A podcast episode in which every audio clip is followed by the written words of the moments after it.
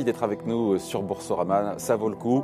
Toutes les semaines, donc, l'émission qui donne du sens à votre épargne. Aujourd'hui, on s'intéresse aux conséquences de la crise ukrainienne sur le climat. Bonjour, Benjamin Louvet. Bonjour, David. Merci d'être là avec nous. Euh, la guerre en Ukraine, évidemment, occupe nos esprits. Notre attention est toute l'actualité, tous les jours. Mais il y a une autre guerre. Évidemment, il faut en parler, celle contre le réchauffement climatique. Et pour vous, il faut mener les deux de front, alors qu'on a quand même des cours, des minerais, des métaux, des matières premières qui explosent.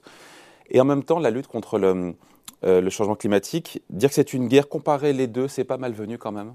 Alors c'est vrai que ça peut paraître choquant, mais quand on regarde les chiffres, euh, c'est bien d'une guerre qu'il s'agit quand on parle du climat, puisque une étude d'Harvard le montrait euh, encore l'année dernière. Dans le monde, on estime que un mort sur cinq est lié à l'impact de la pollution euh, et notamment à la combustion des énergies fossiles. Et puis, le rapport du GIEC est encore très clair, hein, le dernier rapport du GIEC qui est un peu passé aux oubliettes avec euh, les événements internationaux qui nous touchent, euh, le montre très clairement.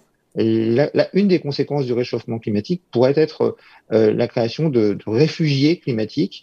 Donc, on a bien des termes qui s'approchent de, de, de, ceux, de ceux d'une guerre, même si effectivement c'est quelque chose de beaucoup plus sourd parce que il n'y a pas d'image de violence, il n'y a pas de concentration euh, des morts. Les, morts sont répartis sur l'ensemble du monde et ne sont pas euh, visibles à la télévision comme on le fait dans le cadre d'une guerre comme d'une guerre physique comme celle qu'on connaît en Ukraine. Donc il faut mener de front ces, deux combats, ces deux guerres, avec encore une fois des cours qui ont explosé. Euh, et, et, cette guerre en Ukraine, beaucoup d'experts le redoutent, pourrait retarder cette transition énergétique.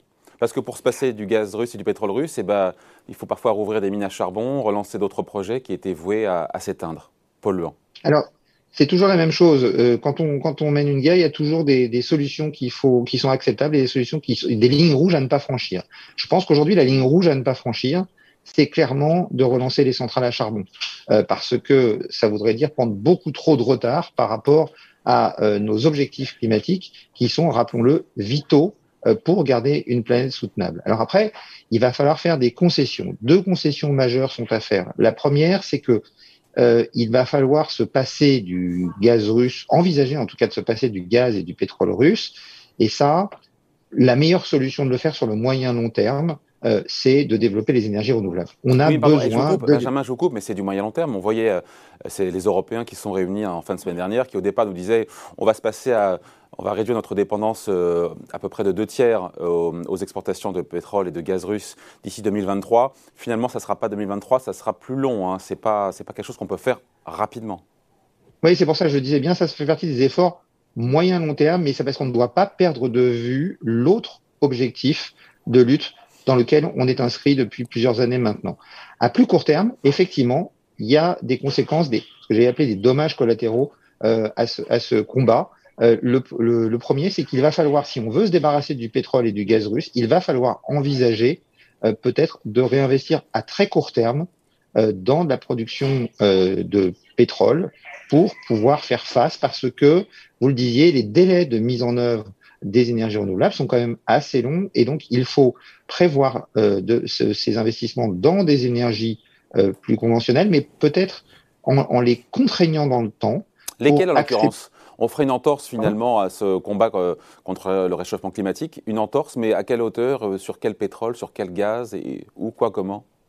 Alors ça, ça va dépendre aussi des efforts qu'on est prêt à faire. Et le premier effort euh, qu'il faut faire, c'est la sobriété. Un degré de moins euh, au, au, niveau du thermostat, c'est, on estime en Europe, 10% de consommation de, de, gaz en moins. Donc, euh, tout le monde a son rôle à jouer, mais il y a une partie de nos dépenses qui sont, de nos dépenses énergétiques qui sont incompressibles, et c'est pour cette partie-là, pour, ass pour assurer cette partie-là, qu'il faudra peut-être envisager, dans une mesure contrainte et dans, en volume et dans le temps, de réinvestir dans des combustibles plus traditionnels, mais il faut vraiment qu'on fixe euh, des limites. Et puis, il y a un autre effort de guerre qu'il faut, qu'il faut accepter, c'est que tout ça sera probablement inflationniste parce que si on veut accélérer encore sur la transition énergétique, on en a déjà parlé, ça va consommer énormément de métaux et le prix de ces métaux risque de renchérir le prix de beaucoup de biens et services, beaucoup de biens énergétiques. Les, les, les, énergies renouvelables sont composées de beaucoup de métaux, de cuivre, d'aluminium, de zinc, de plomb, euh, et également le prix de, de, biens, je dirais, de consommation plus, plus euh, communs, mais une guerre, il y a toujours un prix à payer, et c'est un prix qu'on qu peut accepter parce que euh, il, il, a euh, l'avantage de, de, ne pas être, de ne pas avoir de coût humain. que c'est sans doute la meilleure solution. Il faut aligner les intérêts de ces deux conflits. Euh, le Donc, il faut faire du en même temps, Benjamin. Il faut faire un peu du en même temps. C'est qu'en même temps, il faut, accélérer. il faut faire un peu du en même temps. Accélérer sur la transition euh, énergétique pour pouvoir se passer du, des hydrocarbures euh, russes.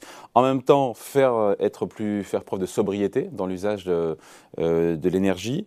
Et en même temps, peut-être accepter aussi de, de suspendre la fermeture de centrales nucléaires aussi, qui était prévue, parce que c'est l'énergie décarbonée. c'est tout ça. C'est tout à fait. C'est Marc Carnel, euh, l'ancien euh, président de la Banque d'Angleterre, qui maintenant s'occupe beaucoup du climat, avait parlé de la tragédie des horizons. On est exactement dans, ça. Vous le disiez, il y a des solutions moyen terme. Les, énergies renouvelables constituent des, solutions euh, énergétiques viables. Simplement, on ne développe pas une ferme éolienne, on ne développe pas un parc solaire en quelques jours. Il faut entre 5 et 7 ans pour développer ce type de, de solution. La question, c'est comment fait-on la jonction entre aujourd'hui et l'arrivée, le développement massif de ces énergies renouvelables. Mais cette question, on s'est déjà posée ensemble il y a quelques mois, mais elle se pose de manière encore plus prégnante et aiguë avec le, conflit euh, en Ukraine.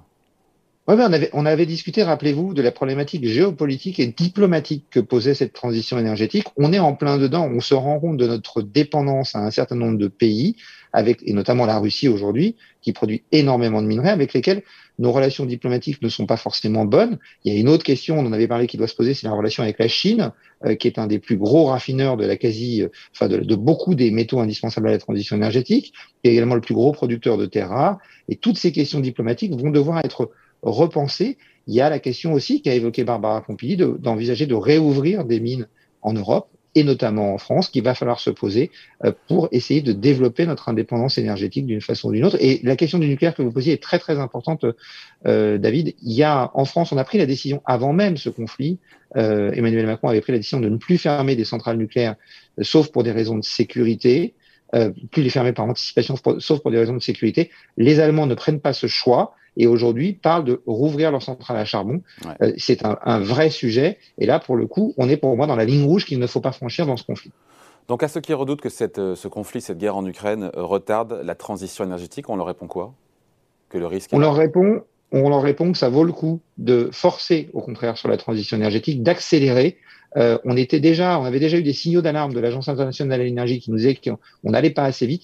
Eh bien, cette guerre doit nous rappeler qu'on doit aller encore plus vite encore accélérée pour arriver oui, mais elle à se défaire d'une dépendance. Elle va coûter plus cher, encore une fois, ces métaux stratégiques, on les voit, on voit leur cours, ils flambent, je veux dire... Euh. On n'a on a, on a rien sans rien, euh, euh David. Il y a, y a dans, les, dans les guerres des conséquences qu'il faut accepter. La conséquence dont vous parlez est une conséquence financière, qui est quelque chose qui est gérable sur le court terme. Les États sont là pour ça, d'accord? Alors que les conséquences humaines, elles sont immédiates et on ne peut plus, on ne peut plus rien faire une fois qu'elles sont arrivées.